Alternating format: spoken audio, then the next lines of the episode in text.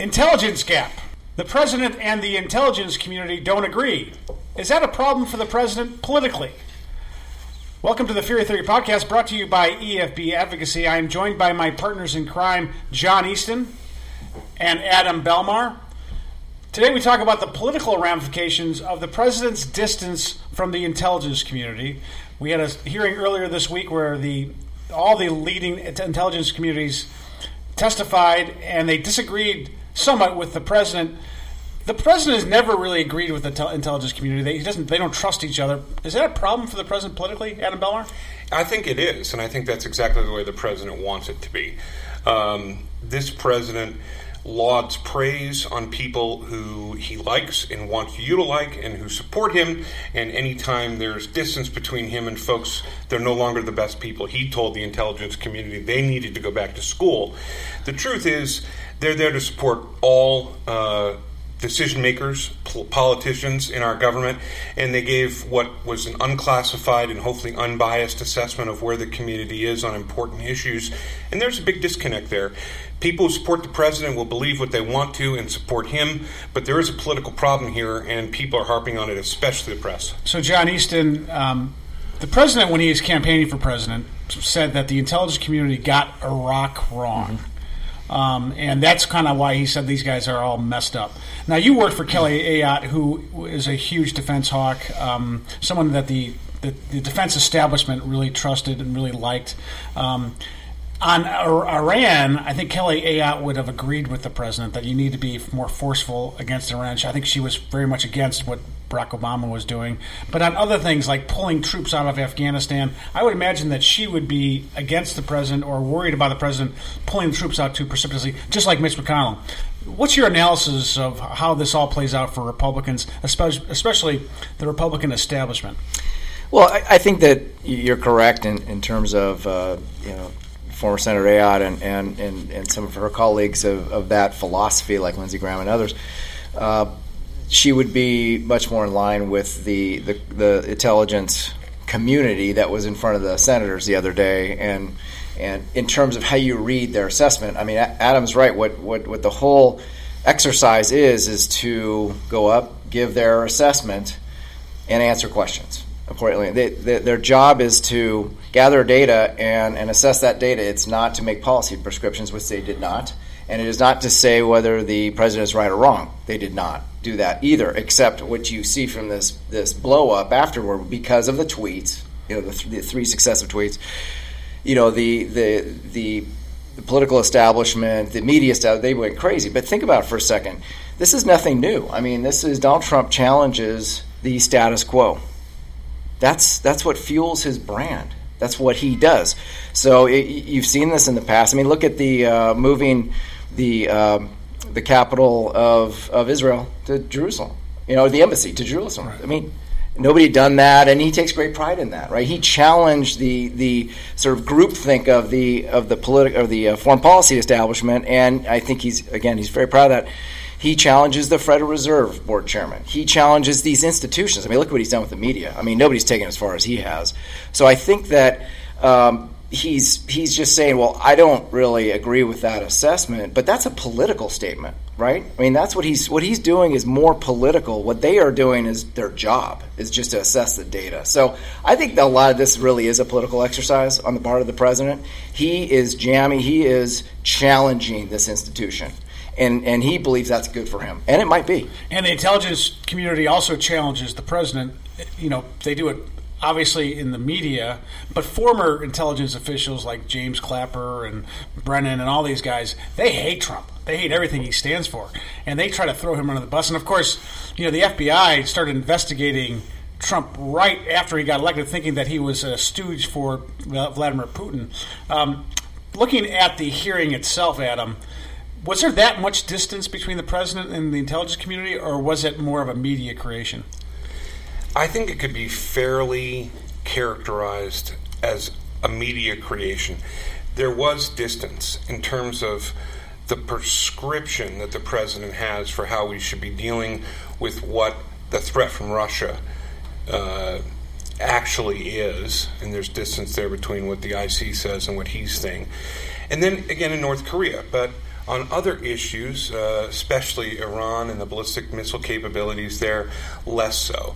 Um, in fact, the media harped on Gina Haspel, the director of the CIA's comments about Iran to the best of our IC knowledge, still being in compliance with the JCPOA um, that we have withdrawn from, but that doesn't mean that they're not preparing to do the thing that Trump is most worried about.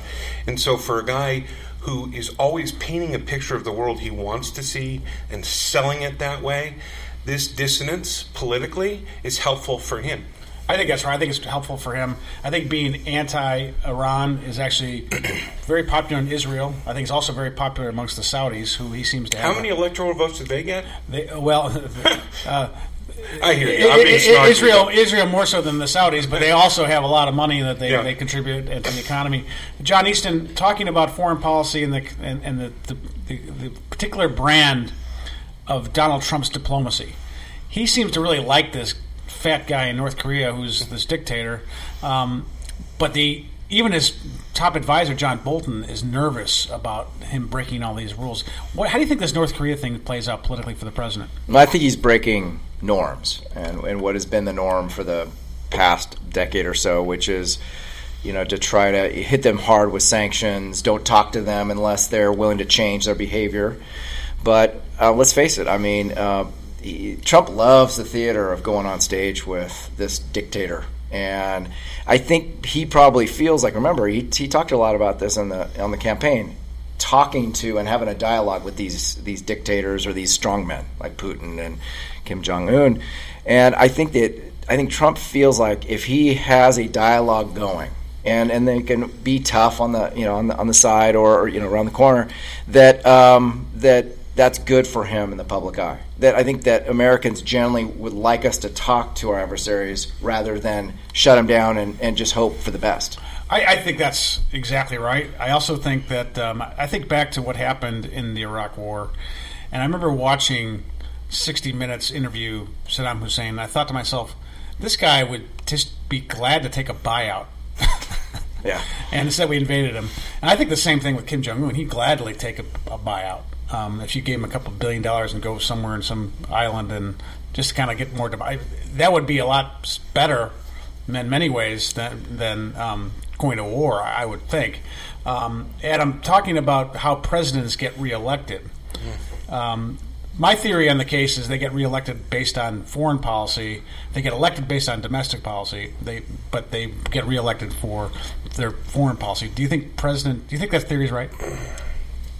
I think there's truth in that theory. It just doesn't stand up in every single case. And we could go back through some recent examples where maybe that's reversed in some weird way. But I, I basically buy it. And I think where Donald Trump is concerned, um, foreign policy will probably be a net positive for him in his reelection. And, and it's funny because despite what the media tends to harp on, it is quite clear, I think, to the majority of American people that many things can be true at once. And what I mean by that is that the president's spinning all these plates, going in late February, supposedly, to have another summit with Kim Jong un.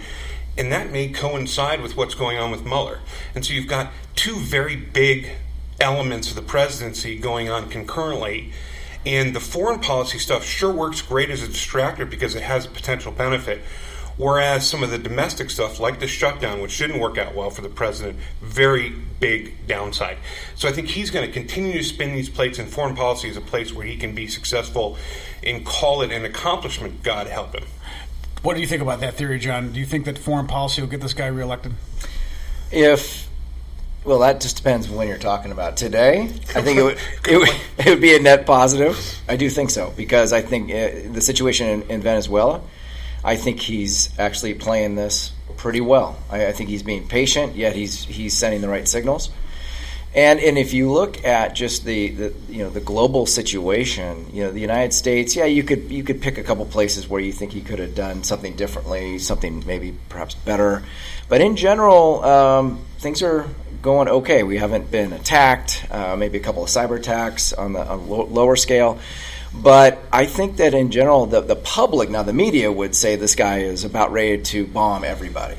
at any moment, and they want to keep that narrative going. But I think in general that the, the, public is probably on balance happy with him. But who knows what's coming in the next year and a half? Uh, well, we don't know, but we he doesn't know. Well, we're going to make some predictions though. So I want you guys to predict what your what do you think his biggest foreign policy triumph would be, and then what his biggest foreign policy failure would be. Um, you first, Adam. Okay. Um, in terms of triumph, I think the greatest probability that he could have a success, demonstrably so, is tied at the moment uh, between uh, Iran and North Korea. Both show promise, less so, I think, on the Iranian front, um, but I see them as possibles. As far as uh, on, the, on the negative side, I think just drawing from this week's hearing, listening to the DNI and hearing others, uh, the presence of Russian interference that we can prove and we know occurred in 16. We know that they were trying again in 18. We're preparing and seeing movement towards the destabilization of our democracy in 20 and them doing this in other places. The president has eschewed the intelligence community's assessment and denied the veracity of any real movement by the, the, Russians because he doesn't want it to be seen as, yes, that was true, but there was no collusion. I understand that. But once the Mueller report comes out and the, the intelligence community's findings are largely understood by the public, I see this as a real problem for the president, a messaging one that he may be in a box on. John Easton, what are your thoughts? Biggest foreign policy win and biggest foreign policy disaster? I think that, that on the Iran and North Korea front, I think it's just going to be a treading water situation for as long as the eye can see. I don't think there will be any victories that you can claim, big or small. I just think it's too way too complicated, and and those two will just they just wait out presidents. They they find a way to just muddle through and do just enough so that there's no conflict.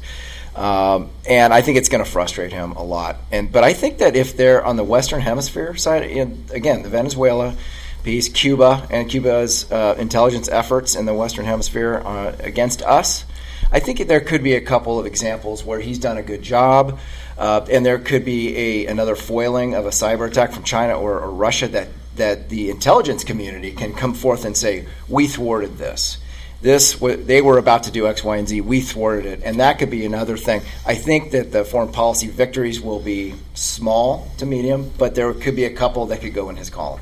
So my prediction that the Afghan peace deal with the Taliban will be the biggest foreign policy triumph for this president. The biggest failure will be the inability to disassociate himself from Vladimir Putin in an effective way, and I think that's going to ultimately hurt him uh, as he runs for re-election. So, really appreciate you guys listening to the Feehery Theory podcast brought to you by EFB Advocacy. EFB means excellent for business. Yeah, baby.